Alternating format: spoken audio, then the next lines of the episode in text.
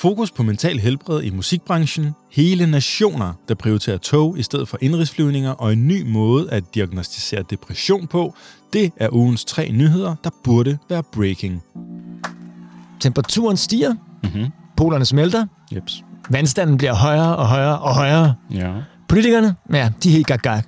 Totalt absolut. Dyr og planter, ja, de falder som fluer omkring os, og nogle af dem er også fluer. Klimaet er gået helt græsat. Vi kan ikke komme udenom det, og den sjette store massedød banker på døren. Ja, der er ikke nogen tvivl om, at vi er på katastrofekurs. Og alle verdens medier elsker jo at få dig til at klikke på dårligt nyt hele tiden. Altså hele tiden. Hver eneste dag. For at være helt ærlig, så tror jeg, at det eneste, der har gjort, at jeg har undgået at gå ned med fladet med klimaangst eller klimadepression, det er, at jeg husker dårligt. Mit navn, det er Emil Nørlund, og jeg er ufrivillig fremtidspessimist. Og der skal altså dobbeltstreg under ufrivillig, for det er ikke noget, jeg synes er fedt at være. Nej.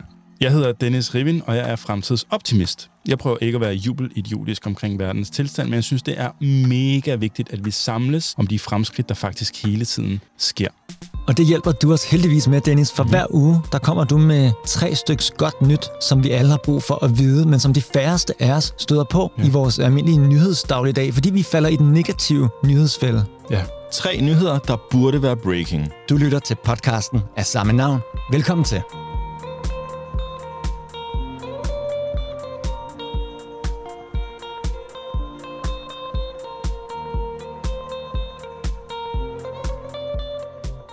Jamen, så er vi jo havnet lige lugt i 6. episode af BVB, som vi nogle gange begynder at kalde det, når vi lige vil være lidt hurtige og lidt smarte. Lidt ungdomscrazy. Slang. Slang, ja.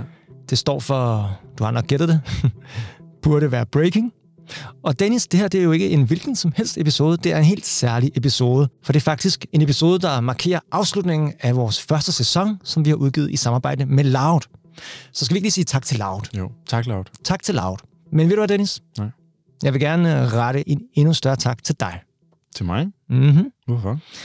Men det er fordi, jeg faktisk føler, at de seks sidste uger, hvor vi har lavet den her podcast, så er jeg... Jeg har forandret mig. Okay, det vil jeg meget gerne høre mere om. Hvordan det? Jo, men altså, som du godt ved, er jeg grundlæggende pessimistisk på vegne af planeten og fremtiden. Men altså, der er et eller andet, der har ændret sig, fordi vi har siddet, og, og, og jeg har hørt dig tale så meget om gode nyheder. Så jeg vil egentlig sige, at efter jeg har mødt dig, så er jeg blevet bedre til at, ja, sådan ubevidst, at søge de gode nyheder, og, og skibe lidt oftere over de dårlige nyheder, de negative nyheder. Det er da virkelig, virkelig glad for at høre. Altså, jeg kunne jo godt bare sidde og bilde et eller andet på t-shirt-ærmet der, ikke? Ja, det kunne du godt. Det passer meget godt, når man sidder her og skal finde på et eller andet at tale om min podcast. Men helt ærligt, det ramte mig i går, da vi skulle sidde og lige finde ud af, hvad, hvad, hvad, jeg lige ramme for, for den her optagelse, så, så begyndte jeg bare lige at scoute lidt rundt på nettet, og så, whoop, så lige pludselig følte jeg, hov, den der nyhed der, det er sådan en, som Dennis godt kunne fortælle, men har han overhovedet set den?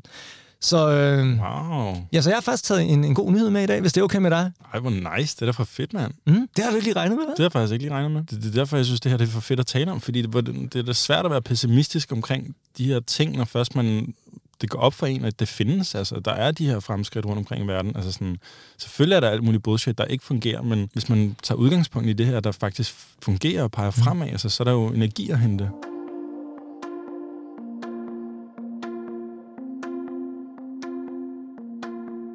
Okay, Dennis. Jeg sidder bare her og krydser fingre for, og håber virkelig, at jeg kan bidrage med et stykke positivt nyt, som du ikke kender til her i slutningen af programmet. Skal vi sige, at jeg smider den efter din tredje gode nyhed? Det er en aftale. Super. Dennis, nu skal vi høre din første gode nyhed i den her uge. Hvad er Mhm. din BVB, dit første bud på en nyhed, der burde være breaking? Ugens første nyhed handler om mentalt helbred. Og fremskridt i musikbranchen, hvor flere og flere pladeselskaber med respekt for sig selv i stigende grad anerkender og tager hånd om kunstnernes mentale trivsel, hvilket er en kæmpe forandring i det hele taget, der peger på et overordnet kulturelt mentalitetsskifte med langt mere opmærksomhed på mental helbred i samfundet sådan generelt. Er der nogle eksempler på nogle pladselskaber? Kan man fyre nogle af lige for hoften? Altså Universal? Eller? Ja, men det er sådan nogle, det er nogle, der har ikke lært nogle af de der store der. Ja. Så altså, historisk set, så er der enkelte pladeselskaber, der har tilbudt terapi eller afvinding til deres kunstnere, når det sådan virkelig stod slemt til. Ja. Men mentale lidelser har historisk set været tabubelagt, ligesom i resten af samfundet. Det, altså sådan, der har været berøringsangst. Mm. Men tiderne skifter, og heldigvis så er indstillingen blandt pladeselskaber, ligesom i resten af samfundet, under radikal forandring. Ja. Så der er ligesom det her, der, det, det, det her sådan trælse fun fact. Øh, Verdenssundhedsorganisationen, WHO, kalder depression for a leading cause of disability worldwide. Hvordan kan man oversætte det? Øh, altså den største, det største benspænd for menneskeheden nærmest. Ja, på en måde. Altså sådan, ja. det er mange, det, det er 60 millionbeløb mennesker øh, i verden, der, der lider ja. af depression. Der er jo i stigende grad fokus på os. Altså sådan stress, angst, depression, PTSD, det er sådan meget, meget, meget udbredte, nærmest sådan populære i godstegn lidelse. Ikke? Ja, ja. Og øh, jeg, jeg er vildt interesseret i alt, der handler om nye måder at tilgå nogle af de her meget udbredte mentale lidelser, der er over det hele. Og det er virkelig en interessant historie, det her, synes jeg, fordi der netop altså sådan generelt sker noget i verden de her år, hvor der kommer stigende fokus på mental helbred i det hele taget, og forskellige terapiformer aftabuiseres, hvis man kan sige på den måde, hvilket jeg bare byder virkelig velkommen. Altså sådan, det er simpelthen ikke nær lige så tabubelagt at tale om, at man er psykisk udfordret, som det har været. Mm. Og det er altså ikke mange år tilbage, man skal for, for altså sådan, hvor man populært set bare blev stemplet som skør i bolden nærmest, så snart man udtrykte et behov for, mm. for psykoterapi eller sådan, ikke? Der var, det, det var bare tabubelagt og, og stigmatiseret, det er det rigtige ord. Men tolerancen stiger over for folk, der har behov for at søge terapi. Jeg, altså, jeg kan virkelig mærke det på mine egne omgivelser faktisk, hvor folk taler meget, meget mere åbent om at gå til psykolog eller parterapi, eller hvad det kunne være, mm. for at få hjælp øh, til, til at få deres tilværelse tilbage på sporet. Og det kan jo være tusind forskellige grunde, øh, og, og i forskellige alvorsgrad, øh, afhængig af, hvornår man ligesom griber ind. Ikke? Og, og det synes jeg bare, det, det synes jeg bare er virkelig, virkelig en god ting. Fordi kompleksiteten stiger i vores verden, og vi er blevet okay vante til, du ved, altså sådan, gå til lægen, hvis vi er sløje, eller gå til tandlægen til halvårige tjek, eller tage altså, din dumme bil til service jo, eller få repareret skærmen på vores smartphones. Der er lidt, vi fikser ting, ikke? Mm. Altså sådan, vi kan godt lide at fikse ting. Og øh, hjernen, altså hjernen, der ofte omtales som den mest komplekse genstand i det kendte univers, lille fun fact, den er man bare sådan lidt, nah, fuck it. Altså sådan, mm. Og det, det, det, det, synes jeg bare er kugleskørt. Fuldstændig mm. kugleskørt. At man ikke ser det i højere grad som noget, der har behov for vedligehold på samme måde som alt muligt andet. Altså både fysiologisk og materielt jo. Du vedligeholder alt det bullshit, du omgiver dig med. Men hjernen, den forventer man bare lidt sådan, den kører bare af sig selv. Ikke? Og det, det synes jeg, der, der, der virkelig er, er fokus på. Og det, det er fedt. Jeg så faktisk øh, radioverden Maria Fantino. Hun er den ene halvdel af et P3-radioprogram, der hedder Curlingklubben. Hun var jo øh, ja, udsat for øh, en grad omgang sexisme på, på DR via en chef. Det vil jeg ikke gå dybere i, men for et par dage siden så jeg på Instagram, at hun øh, skrev sådan helt åbent, at øh, nu var hun begyndt til psykolog, og det var den bedste investering, hun nogensinde havde gjort i sig selv, og hun ville appellere til, at alle, der gik rundt og havde det svært, blandt andet her på bagkanten af en pandemi, at søge den hjælp, man kan få der. Mm. Så øh, det kan jeg sagtens se øh, ja. resonere.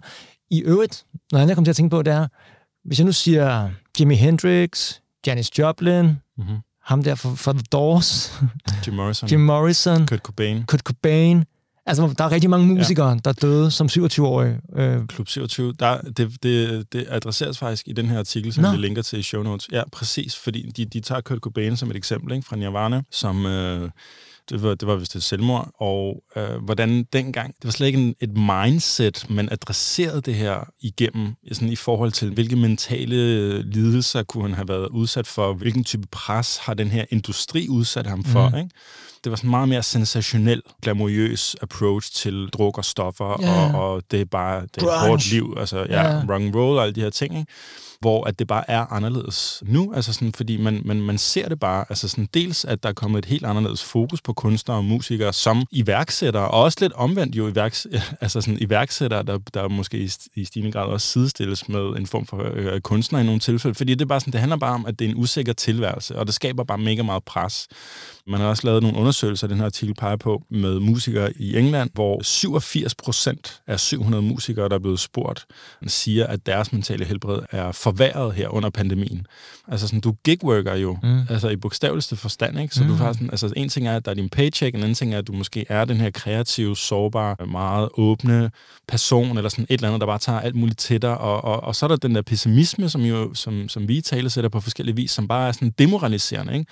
Der sker bare så meget, og verden er et utroligt komplekst sted at finde rundt i. Ja. Men så det, jeg så kunne være lidt bange for, det er, hvad sker der, hvis man så mm, passer, ja, nøser de her musikere, og, og fjerner det, der måske giver dem også inspiration. Altså vil Kurt Cobain, der, der har gået til psykolog hver dag, ja, han, lavede, ja. han lavede Nevermind. Ja.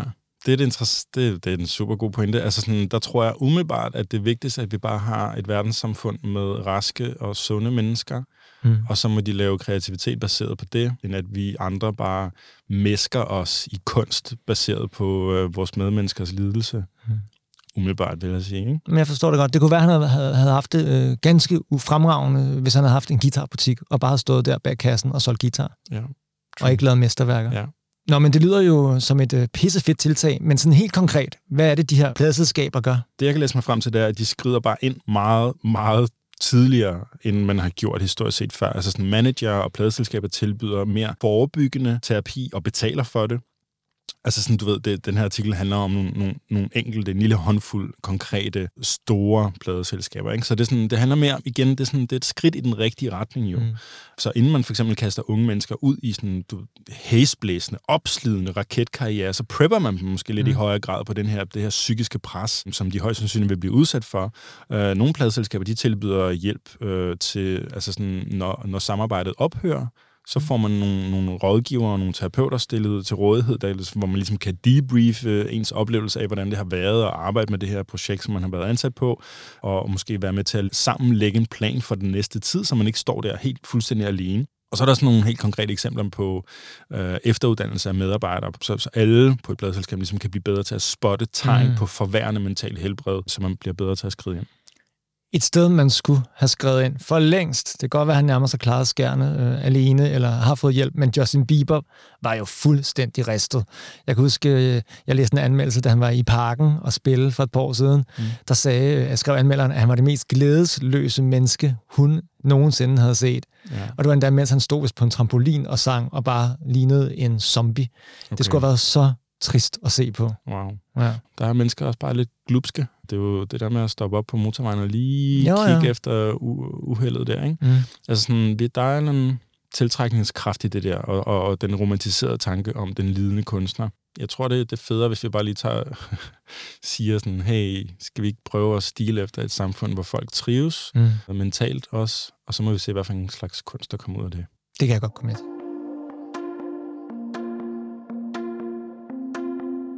Super spændende nyhed, Dennis. Den, øh, den kunne jeg godt tænke mig at fortælle videre, når vi kommer ud af det her studie. Ja, præcis. Ikke? Jo. Altså, det er da en god samtale starter. Det er sådan, okay, men det er, jo, det er også bare et, et eksempel på en industri, der gør noget. Mm. Jeg har faktisk også lige købt et MIDI-keyboard, og har tænkt mig at eksperimentere med lidt blip-blop-musik, så det kan også være, at det bliver relevant for mig snart, det her. Ja. Når jeg laver en banger. Ja, du skal lige have et pladeselskab også først. Jeg laver mit eget. Dennis, er du klar med dagens anden banger? Jeg er mega klar. Hvad er Burde Være Breaking, nyhed nummer to? Vi går i, i noget helt andet. Okay. Den her nyhed den handler om, at den franske regering vil forbyde indrigsflyvninger i Frankrig. Og, yes, øh, siger jeg bare. Ja. Det er fedt. Synes du? Ja, det synes jeg er mega fedt. Og faktisk lige til det, altså sådan, der vil lige spørge dig om noget. Ja. Og alle, der lytter med. Hvornår har du sidst set en flymaskine på himlen? Øhm, det var, oh, wow. Det er meget, meget lang tid siden. Jeg har måske set øh, det der hvide, der kommer efter et fly, men jeg har ikke set selve flyet. Men øh, jeg kan huske her forleden dag, der hørte jeg lige pludselig et øredøvende brøl, drøn vil jeg faktisk kalde det. Og jeg tænkte, hvad fanden er det?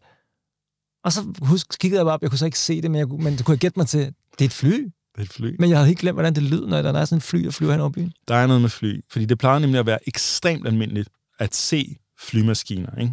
Vi to bor i København, og mm. det er bare sådan, hvis man er i København, så er man i nærheden af Kastrup Lufthavn, ja. og så er der bare fly alle vejene, og så sad man måske selv i et fly øh, op til flere gange om året på vej forskellige steder hen, men pludselig, så har det hele forandret sig. Og jeg har virkelig lagt mærke til på mig selv, at det blev sådan en, det blev sådan en helt en ting, ligesom det var at se en satellit på nattehimlen for 10 år siden. Det blev sådan noget, hey, jeg, du ved, jeg kalder på børnene, bare, guys, kom lige over, man, tjek det her. Det, der, der sker noget amazing, der er noget tung jern, der bevæger sig gennem øh, himlen. Og det synes jeg, ud over det, altså sådan, det er et af de vildeste eksempler på, hvordan 2020 virkelig har bevist, at vi lever i en tid, hvor det umulige pludselig bliver muligt. Og det giver mig håb. Det her med, altså sådan seriøst, i, i, i, i januar 2020, mm. der, der er en artikel, der, der er en mulig artikler, men, men hvad hedder det, der er noget statistik, der siger, at øh, internationale passagerflyvninger er faldet i gennemsnit cirka 67 procent i 2020. Det er en tilbagegang for hele luftfartsindustrien på øh, at svarende til 21 års vækst.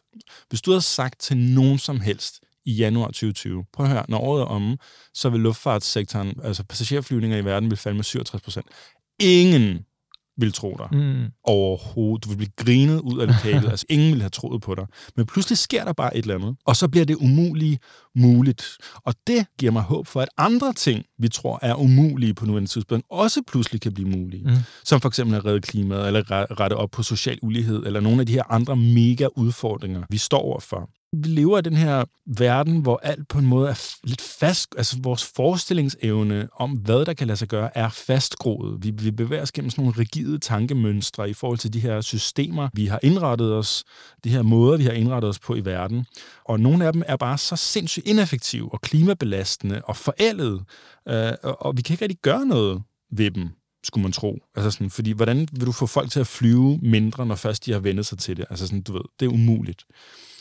Der er lige nogle ting, vi lige skal på plads, fordi øh, jeg hørte dig sige, at øh, den franske regering øh, ja, overvejer eller er ved at få gennemført, at man dropper øh, kortere øh, indrigsflyvninger, altså i Frankrig selvfølgelig. Ja. Kan du fortælle lidt mere om det? Er, er det bestemte længder? Er det alle indrigsflyvninger? Hvad okay, ja. Altså spørgsmålet er sådan, ja, altså sådan, kan vi bruge det her momentum, der er opstået til at gøre nogle ting bedre, end de var før? Så hvordan vender man tilbage? Der er en måde at komme tilbage på for luftfartsindustrien. Vil de komme tilbage med business as usual, eller vil man måske samarbejde med politikere prøve at gøre nogle ting, som peger i retning af, fordi de ved, de bliver nødt til at spare sindssygt meget CO2 de kommende år. Så anyway, så det der sker, det er, at politikere, franske politikere, de har godkendt det her forslag om at forbyde indrigsflyvninger i Frankrig på ruter, hvor man kan komme frem med tog på to og en halv time eller mindre. Okay. Man regner på, særligt med de her øh, korte indrigsflyvninger, at øh, for hver passager, hver passager på et fly koster 77 gange mere CO2 en, en togpassager på den samme strækning. Hold da fast. Ja, så der er ligesom et CO2-regnskab der. Mm. Men udover det, så er det også bare sådan, de har jo brugt vanvittige summer på infrastruktur. Særligt i Frankrig, hvor de har de her TGV, øh, højhastighedstog. Ikke? Mm. Det er bare sådan... Grand vitesse. TGV. ja. ja, flot. Jeg er fan, min fejler, min far fan. Ja, ja. Jamen, det er også sådan, de fungerer. Altså, de er super fede. Jeg har, jeg har prøvet at køre i dem. Øh, super lækkert. Super lækkert, mand. Så hvorfor skal de have deres egne af France eller whatever til at ja. ligesom prøve at konkurrere med deres egne tog?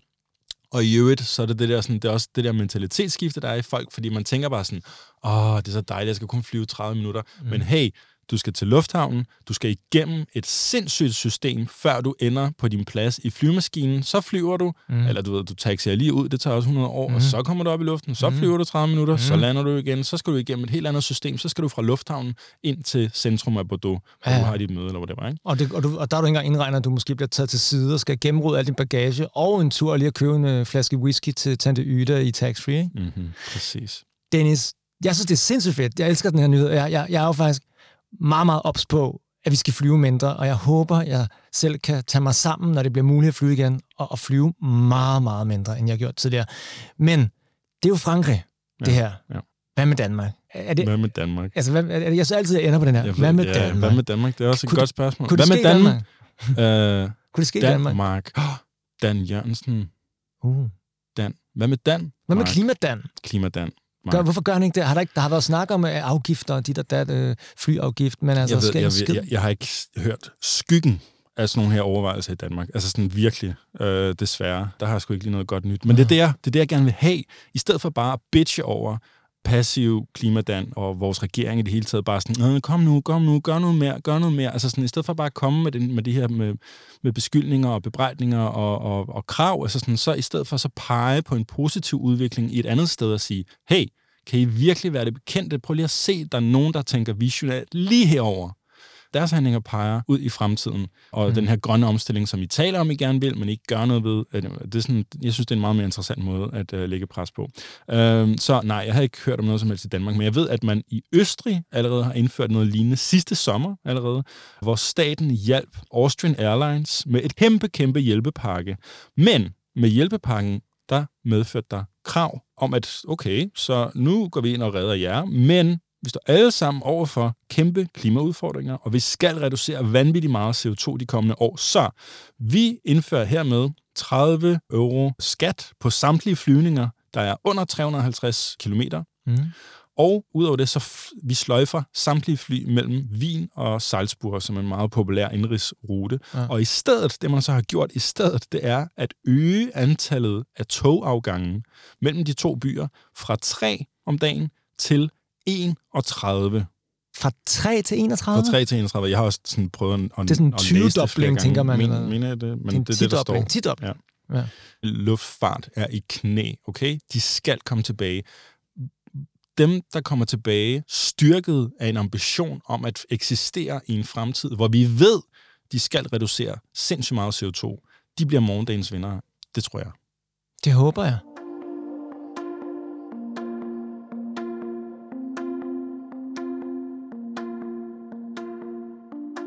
Tak for den anden burde være breaking nyhed, Dennis.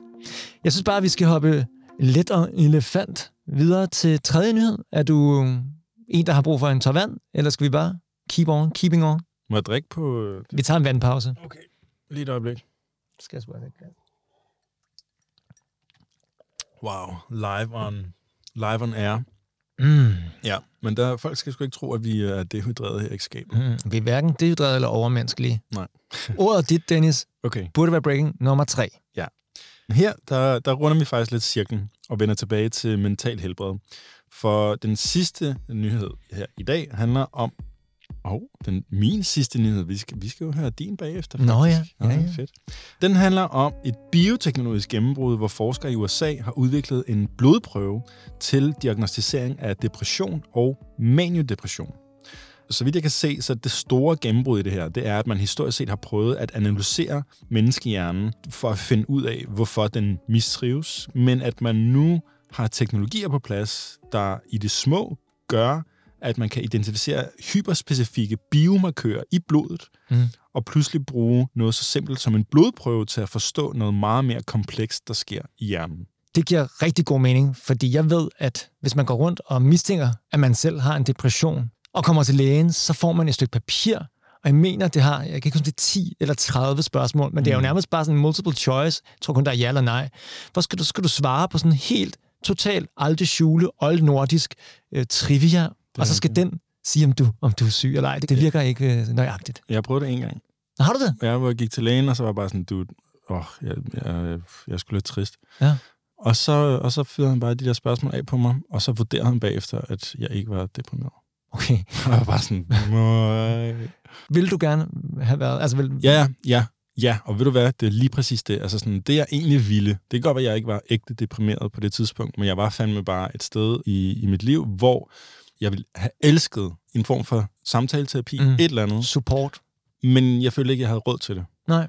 Uh, så det var egentlig derfor, jeg var inde og fiske, fordi det, man får, det er jo en lægeerklæring eller Mm. mm. en, en henvisning eller et Mm. eller andet til x antal gange. Og det var egentlig det, jeg ville, ikke? Men der var bare en, en, øh, en stopklods der, han, han vurderede. Og det, han havde sikkert ret, altså sådan i virkeligheden, men det havde godt nok fået mig ud af du ved, mit, lille, mit lille hul, øh, måske hurtigere, hvis jeg bare lige havde fået nogle gange. Så du fik ikke øh, nogen, nogen Nej. som helst? Og, og betalte du dig så fra det? Uh, ikke lige der. Nej. Prik, prik, prik. Prik, prik, prik. Men Dennis, jeg har i hvert fald lad mig fortælle, at det, man skal sige for at få de her gratis psykologtimer, det er, at man øh, overvejer selvskade. Altså, jeg tror nærmest, jeg har Ja. hørt, at man skal sige ordet selvmord, og så får du bare bum. Ja, Er det ligesom der er gatekeeperen? nogle, ja, der er sådan nogle, ja. Jeg orkede ikke lige at sidde og lyve, mm. eller sådan, fordi det, det var ikke lige tilfældet der. Det er fandme også hvad, nederen. hvad, hvad, har du øh, erfaring med det? Øh, jeg har ikke... øh, Jeg har haft bølgedale, men jeg har altid formået at trække mig selv op af dem. Men der var en gang, hvor jeg blev overfaldet, sådan fuldstændig umotiveret, Nå. øhm, og blev kvalt og kastet flasker efter, og altså, What? fik faktisk nogle sådan, en ret øh, hæftigt tryk på strobehovedet af nogle vand, voldspsykopater. Lang historie kort, det var bare den. Men øh, så, så bagefter så fik jeg øh, tilbudt øh, krisepsykologterapi, øh, og Okay. det var rigtig rart. Jeg kunne have fået, jeg tror, seks øh, samtaler øh, gratis. Jeg valgte dog kun at få en eller to, fordi at der, der mente hende, psykologen, at, øh, at jeg var egentlig øh, cool nok. Allerede der, og det synes jeg egentlig også. Det, det føles for mig egentlig bare som at få lidt ekstra tid med en rigtig, en, når min mor er på toppen, ikke? når min mor er i topform. Så det var sådan der meget som at have en, en, en morsnak, hmm. en rigtig god morsnak. Jeg har en ven, der er psykolog, og han siger, at jeg er en korkprop. Han siger, uanset hvad jeg bliver udsat for, så flyder jeg ovenpå. Så jeg tror, at jeg har en evne til at klare mig selv. Hmm. Bruger hele verden som psykolog, siger han også. Jeg er helt åben. Ja, det er en mega, mega god pointe. Som en, der er så på et andet tidspunkt i mit liv øh, betalt mig til noget psy- øh, samtaleterapi. Mm. Uh, han, han, han havde den her måde at forklare det også på, ja, at det er, sådan, det, det er derfor, at det giver sindssygt god mening, at tolerancen over for tanken om terapi stiger, og, og at man bare taler om det i det hele taget, øh, tabu, tabuet forsvinder, fordi bare det at tale med dine venner, det er også en form for samtaleterapi, som du ikke betaler dig til, men det er den samme form for sparring, du får på en måde. Mm. Uh, men det er lidt ligesom at tage din bil til en, en uautoriseret mekaniker, eller en du ved, autoriseret mekaniker, mm. eller sådan, du ved. Man kan betale for det, og så mm. får man nogen, der faktisk fikser den, så den ikke går i stykker igen det næste års tid. Ellers så kan man blive ved med at tage den til mm. den samme, som laver nogle gode lappeløsninger det kommer vel også lidt an på øh, kvaliteten af ens venner, men altså, nogle venner er gode til at lytte, andre venner vil bare blive hørt. Jeg tror, det er helt klart terapeutisk at tale med nogen, der faktisk rummer dig og lytter. Ja, Nå, men det, det kan vi tale om øh, en anden gang. Jeg, jeg synes faktisk, det er, det er absurd interessant. Jeg, jeg har fået her, efter jeg er blevet far her for, for 5-6 års tid siden, det er et felt, som jeg har fået øjnene op for, fordi jeg ser det som et vigtigt led til at kunne gå igennem den her stigende kompleksitet i verden, og kunne kapere mm. forandringer, altså disruption jo. Mm. Jeg, når jeg holder foredrag, så er jeg begyndt at bruge de her eksempler med, sådan, fordi der er det her ord disruption, hvad er det egentlig, det betyder? Fordi man taler meget om teknologisk disruption, og det betyder bare, sådan, når der kommer en eller anden spiller på markedet, som bare gør tingene fuldstændig anderledes. Ikke? Men man kan også godt have en personlig disruption, for eksempel det her med forældreskab, altså at få et barn, det er en motherfucking disruption. Altså sådan, mm. det er præcis det, det er. Altså dit liv forandrer sig, og det kræver et fundamentalt adfærdsskifte. Du kan ikke blive ved med at gøre tingene på samme måde. Det er sådan en interessant måde, jeg begynder at forklare det på, som, som sådan resonerer med folk. Altså sådan, det, det er bare en disruption. Og pandemien har været en gigantisk disruption, som kræver adfærdsændringer fra os. Og det er også derfor, vi kommer, der er mange artikler, der også taler om det her med, at vi kan snit forvente en tsunami af mentale lidelser i kølvandet på pandemien. Mm. Altså sådan, det er virkelig noget, vi har i godsetegn til gode. Eller sådan, ja, det, det ulmer bare. Ja, ja, så det er derfor, at det bare sådan, jo mere fokus på det her nu, desto meget, meget bedre. Og der er også nogle interessante værktøjer og nogle udsigt til nogle nye behandlingsmåder i spil lige nu. Det var lidt en detur, det her. Så den her forskning, den er baseret på en intention, lyder det til, om en større overhaling af psykiatrien i det hele taget. Fordi det er et felt, der måske ikke har rykket sig særlig meget egentlig de sidste 100 års tid, som for eksempel øh, kraftforskning, som det omtales i artiklen, og som vi har talt om i en tidligere episode. Det her med, at der var vacciner på vej mod kraft, og at man i det hele taget er blevet langt bedre til at diagnostisere og behandle øh, de seneste årtier. Men psykiatrien, den har måske stået lidt i stampe, og måske også været ganske underprioriteret rent finansielt.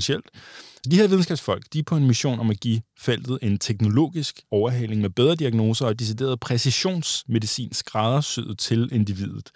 Det, det er noget helt andet som bioteknologisk, vi er på vej ud i i fremtiden, at det, det er i langt højere grad skræddersyet medicin, det handler om præcisionsbehandling. Altså sådan, hvor, du ved, hvis du har ondt i hovedet, og jeg har ondt i hovedet, så, så er det ikke to panodiler, der skal til.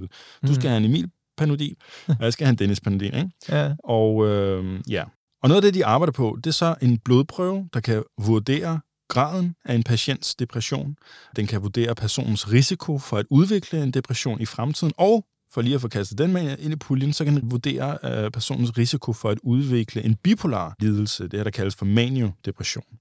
Der er egentlig ikke så meget mere at sige til det. Altså, det, er, det, det er lidt en i kategori med nyheden fra sidste uge, faktisk jo, uh, hvor vi havde det her med nye test til at uh, diagnostisere mm. hjernerystelse meget, meget mhm. hurtigere end nogensinde før. Og så kan man ligesom måske sidde derhjemme og undre sig over sådan, okay, hvad, hvad skal jeg bruge det til? Altså, hvad, hvad betyder det for mig? Ja, hvad betyder det for mig? Og øh, til det, der, der, der, der kun bare sige, at det, det burde være, breaking handler om. Vi viser dig, hvor utrolig mange positive ting, der sker i verden samtidig.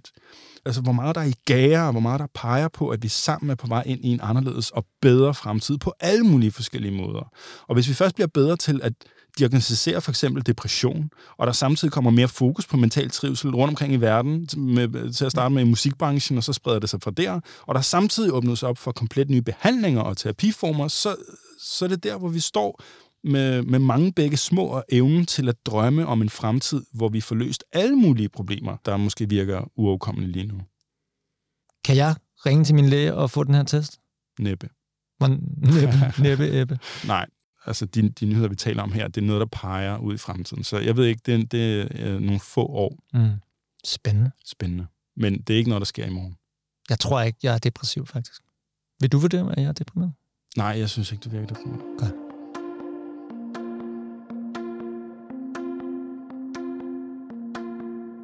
Tak for din nyhed nummer tre i hvert fald, Dennis. Ja. Og ved du, hvad det bringer os videre til? Til din nyhed. Jeg har siddet, altså jeg mener det, jeg, jeg har glædet mig.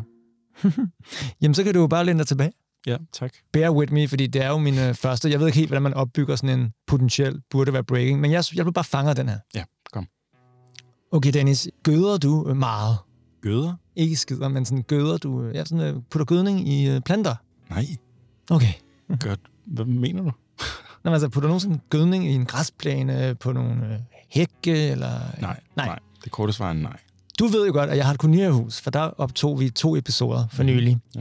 Og når klokken slår april, som den gør lige for tiden, så skal man faktisk gøde ja, sine gevækster, sine roser, sin øh, græsplæne, sin hække. Jeg har også bambus, de skal også have. Gøder Gødning. sin hæk?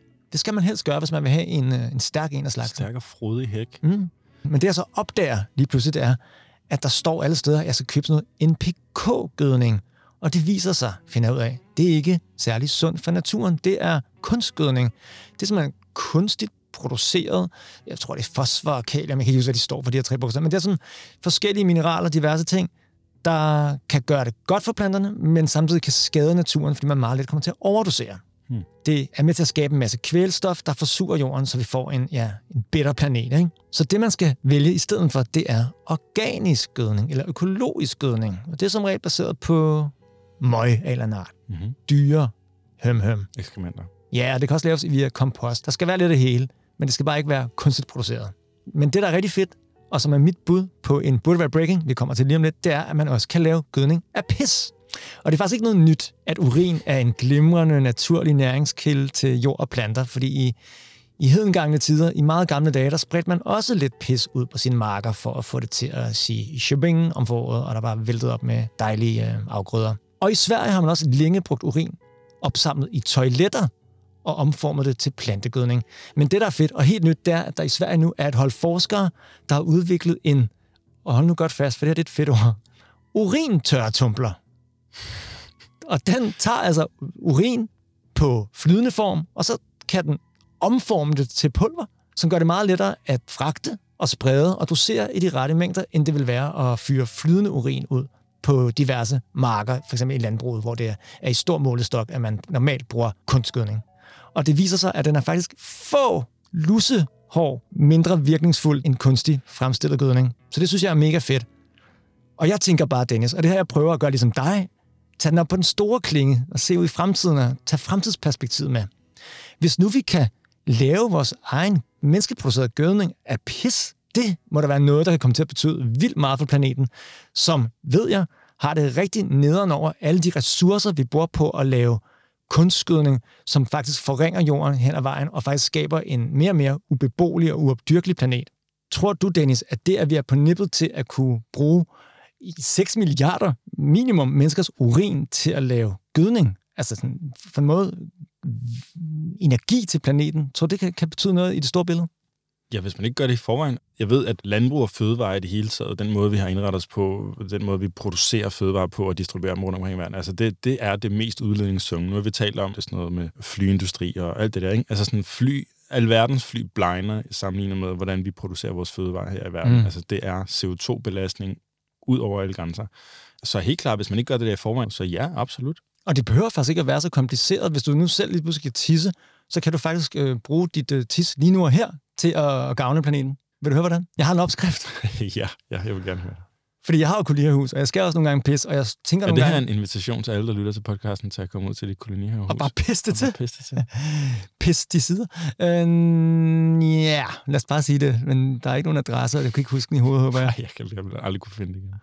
Det, der sker, det er, at hvis du vil lave din egen økologiske, organiske gødning, så skal du egentlig bare lave det, der hedder guldvand. Og det består af meget simpelt 9 del vand og en del urin. Vi kan også vente om at sige, du kommer med en chaus urin, og så ganger den op med 9 gange vand. Så har du simpelthen flydende organisk gødning, der er stort set lige så effektivt, som det kunne køre på pose for dyredomme nede i uh, Silvan, eller hjem og fix, eller hvad det nu hedder. Det er vildt. Altså sådan, det tror jeg ikke, folk ved. Og ved du hvad, mange vil nok sige, åh, det kommer til at lugte af pis, du kan da ikke stå og pisse i din kolonihave. Men det fede er, når man fortynder det i, i sådan en målstok, mm. så kommer det ikke til at lugte heller. Smart. Og det skal hældes ud, det kan jeg lige sige, til jer med de grønne fingre derude. ikke på bladene, men nede ved roden. Så virker det bedst. Oh, okay. Og en lille, lille ekstra fif her. Fedt. Jeg kan godt mærke, at jeg er ikke helt styr på, hvordan man kommer med en, øh, med en uh, burde være breaking nyhed. Jeg synes, men... det er en virkelig, virkelig flot start. Tak skal du have. Ja, det Tak. synes jeg.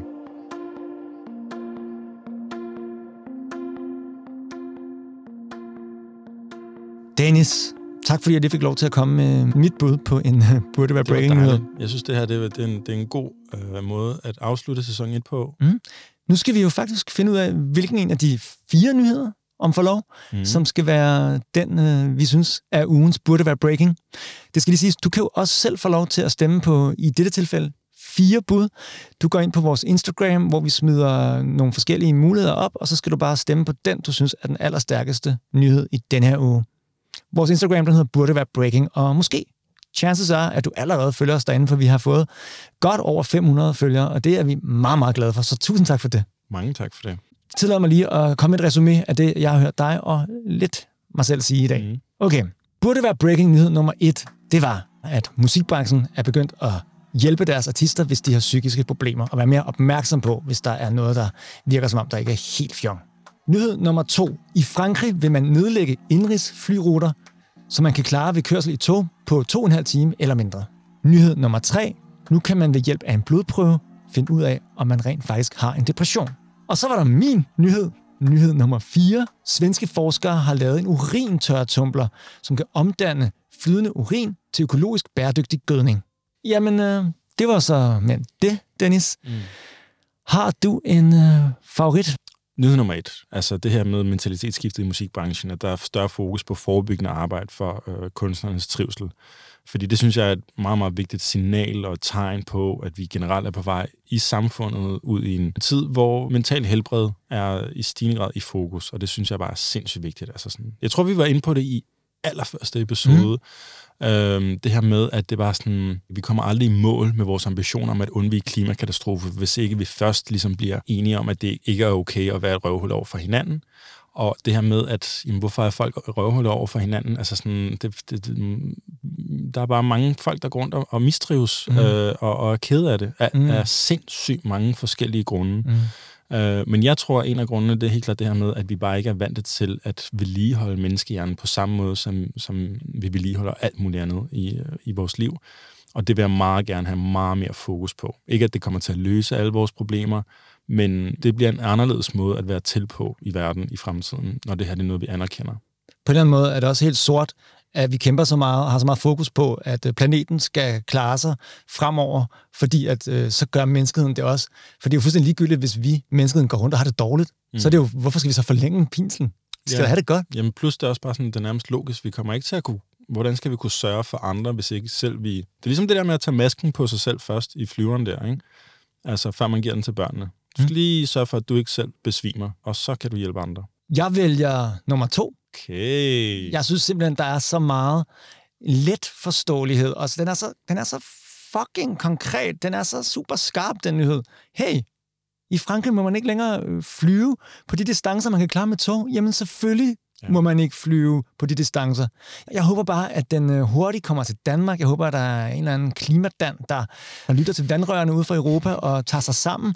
Fordi helt seriøst, det er da for fuldstændig fucking åndssvagt, at der, hun gør lidt i sådan Dennis mode, men det er jo fuldstændig hjernedødt, at der er så mange mennesker, der pendler fra Aalborg til København hver dag. Altså, hvis det ikke er skide på miljøet, så køb en lille lorte studielejlighed og bliv boende tre dage. Køb en studielejlighed og, og køb den der pro-version af Zoom ja, Det er jo også noget, der kommer fra pandemien. Altså det der med, at der, bare sådan, der er så mange, der har taget videokonferencer til sig, eller øh, hvad hedder det, videomødeformatet, og alle er pissetrætte af Zoom, det ved jeg godt, eller sådan, øh, og, og, og alle de her videomøder, men stadigvæk, jeg tror, der er rigtig, rigtig, rigtig mange, hvor det vil forårsage en adfærdsændring permanent fremadrettet, hvis det handler om arbejde, og hvis det handler om, at du er i Aalborg, og du har valget mellem at sidde fem timer i tog hver vej, eller flyve, så tror jeg sgu helt klart, at man lige vælger Zoom måske, hvis man, du ved, holder i sit liv. hørt. Helt sikkert.